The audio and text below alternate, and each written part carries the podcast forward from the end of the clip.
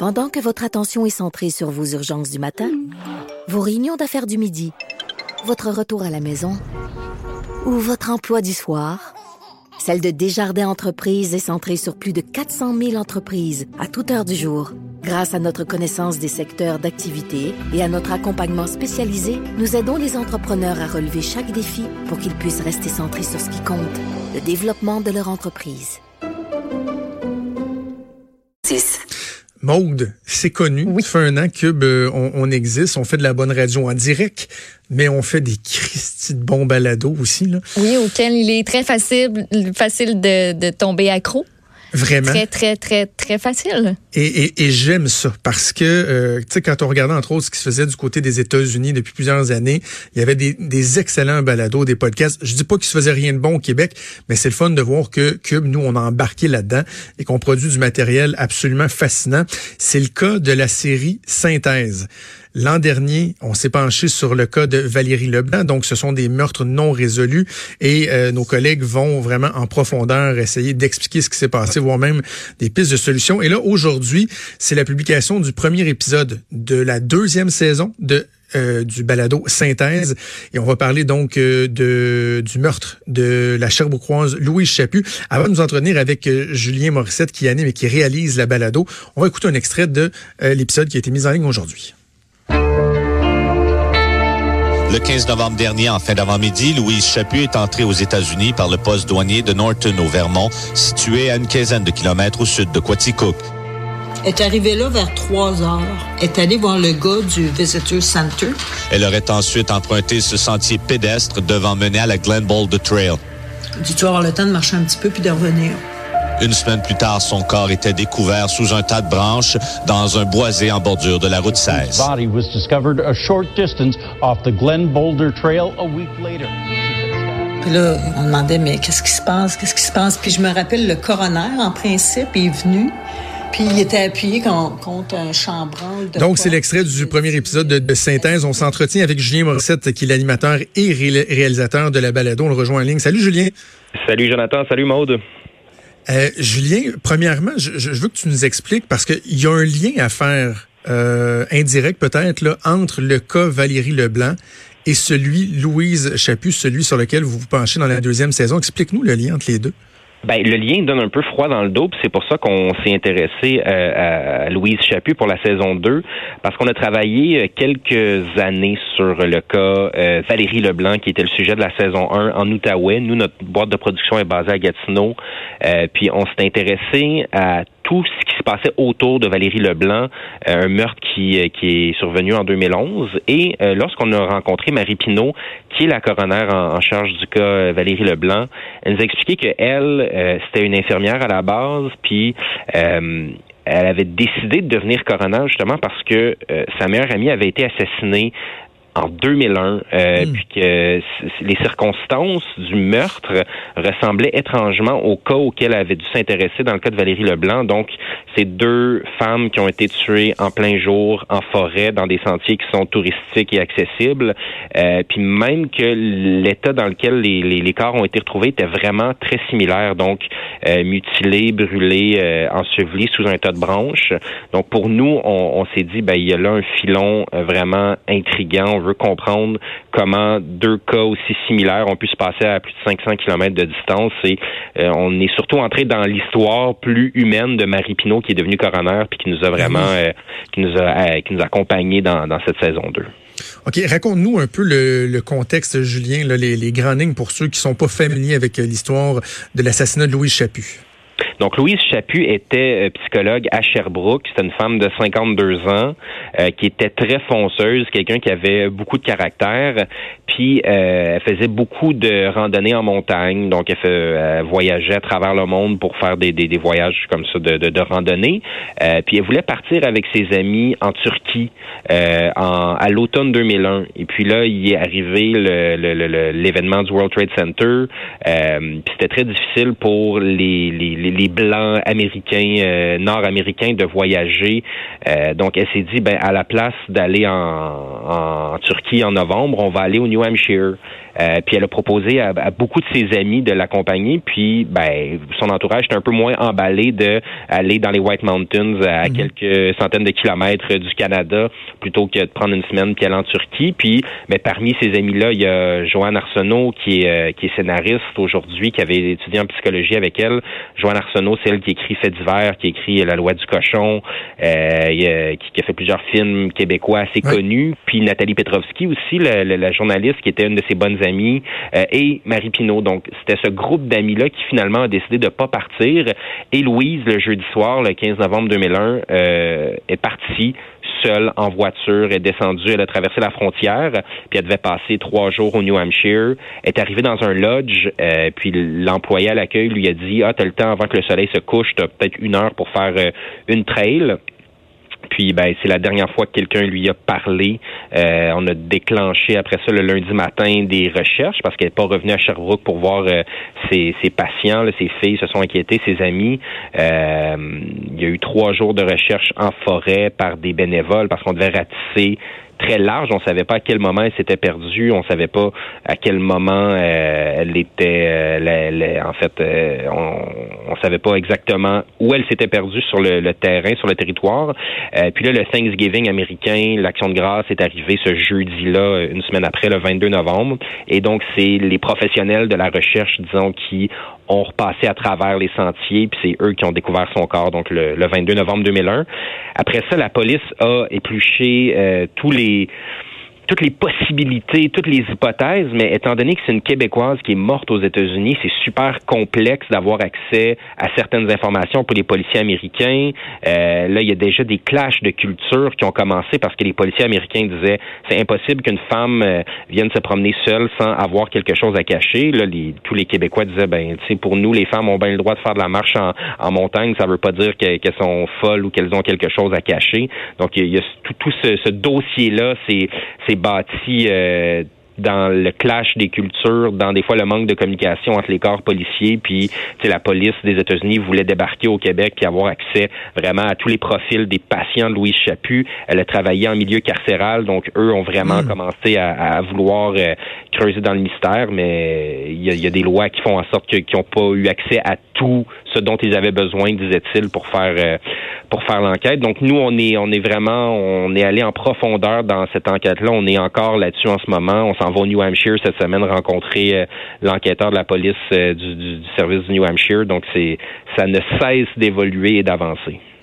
Oh, bon, le lien avec Marie Pinault, qui était coroner dans, dans le cas du, euh, du meurtre de Valérie Leblanc, tu, tu l'as bien euh, expliqué, mais au-delà de ça, euh, parce que tu sais, des cold cases, il y en a quand même plusieurs. C'est quoi les, les j'appellerais peut-être ça les zones d'ombre ou les éléments là, mystérieux ou difficiles à comprendre qui, qui, ont vraiment attiré ton attention puis qui te dit, oui, on, ça mérite qu'on se penche sur ce dossier-là?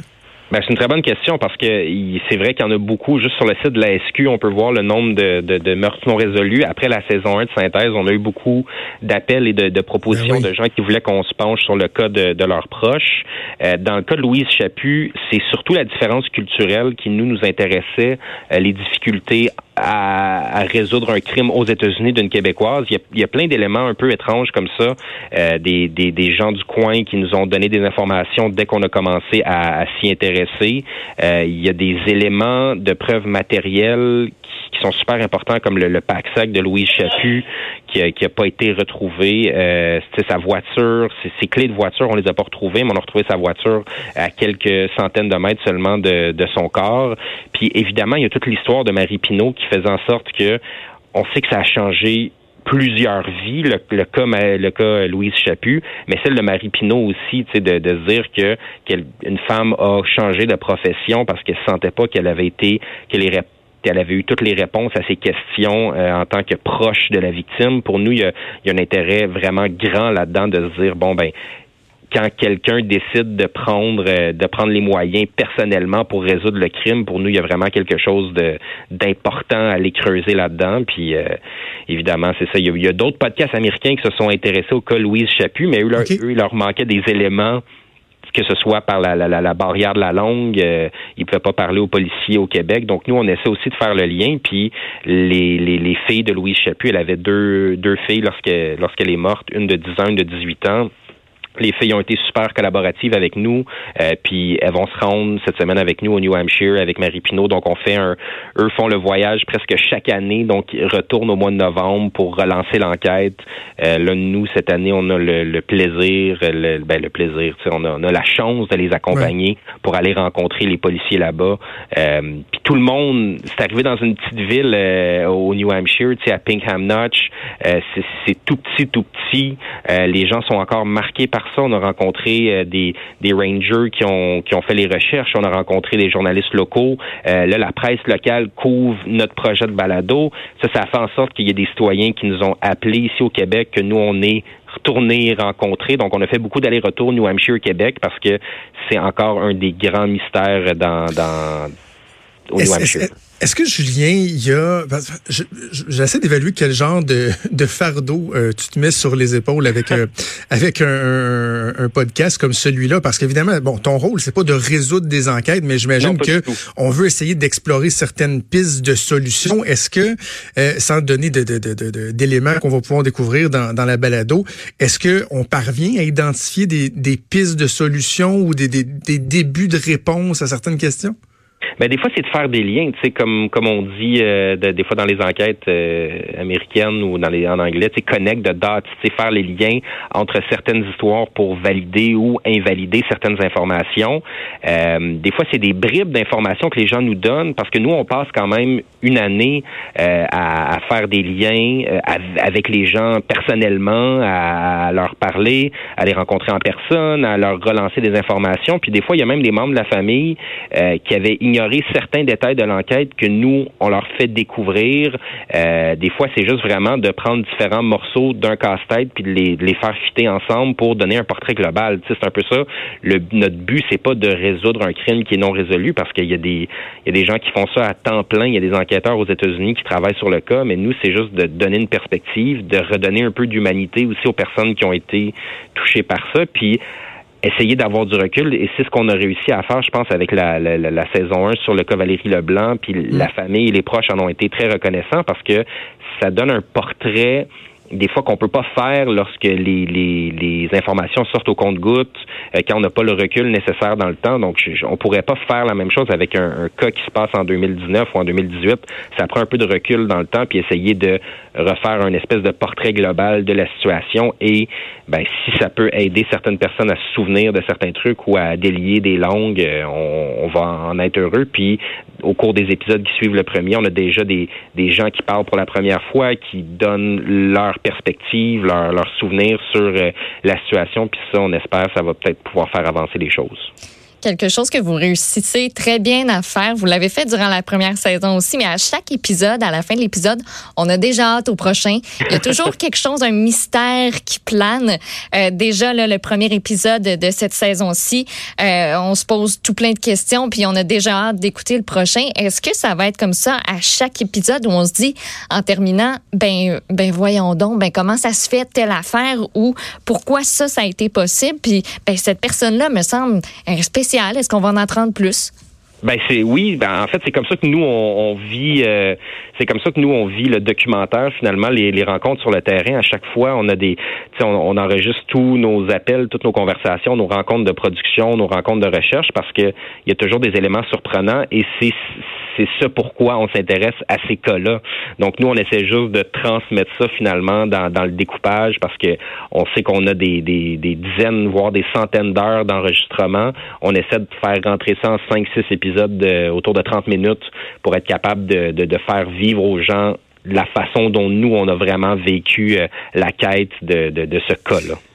Parle-moi justement du, du, contenant un peu, parce que là, on a abordé le contenu, mais ce que j'aime, moi, des, des balados, euh, tu sais, il y a des éléments, je trouve, que la radio est capable de nous transmettre que la télé euh, réussit pas à faire. Par exemple, juste au niveau de la prise de son, euh, la façon de, de, de, de faire euh, une balado où on n'a que le son, il n'y a pas d'image ou quoi que ce soit. Toi, tu, tu, te spécialises pas mal là-dedans dans la réalisation de balados. Qu'est-ce qui t'allume? C'est quoi ton, ton objectif au niveau de l'enrobage, la façon de le faire?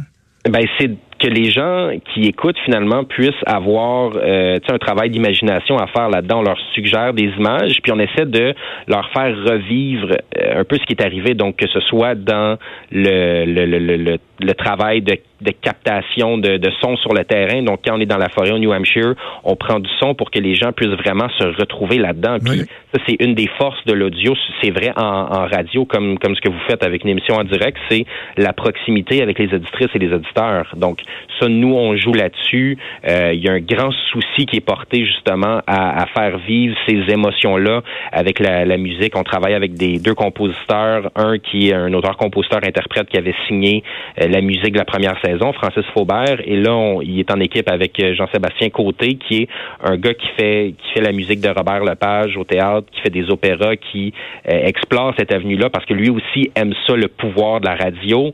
Puis euh, c'est sûr qu'on a toute une équipe derrière derrière le projet. Il y a François Larivière qui s'occupe du montage de l'habillage, qui lui se, se spécialise là-dedans. Donc moi j'ai vraiment les, un coffre à outils incroyable pour être capable de raconter une histoire. Fait que ça devient comme un peu ça, ça reprend des, des codes de séries policières euh, à la mm-hmm. télé, euh, veut, veut pas parce que c'est notre façon de, de raconter euh, ces histoires-là qui pour nous et, et ça fait en sorte qu'il y a des gens qui vont s'intéresser justement à ces cas-là parce que on leur raconte cette histoire-là avec les meilleurs moyens possibles. Puis on n'aurait peut-être pas ces moyens-là en télé non plus. On peut pas euh, rivaliser avec les, grandes productions de Netflix et de HBO, mais au moins avec l'audio, euh, avec un peu moins de, ressources euh, techniques ou monétaires, mais je pense qu'on arrive quand même à, raconter l'histoire d'une façon fidèle et intéressante. Mais absolument, absolument. Moi, j'ai eu, tout comme moi, j'ai eu l'occasion d'écouter le premier épisode. C'est franchement intéressant, mais comme on, en a fait la démonstration au cours des dernières minutes, tu l'as dit, en plus d'être intéressant,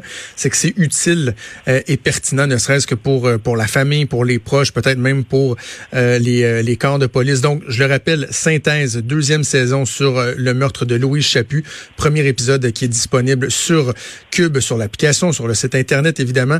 C'est disponible dès aujourd'hui. Julien Morissette, bravo pour l'excellent travail. Puis merci. Ben, merci beaucoup. Salut, Julien. Salut.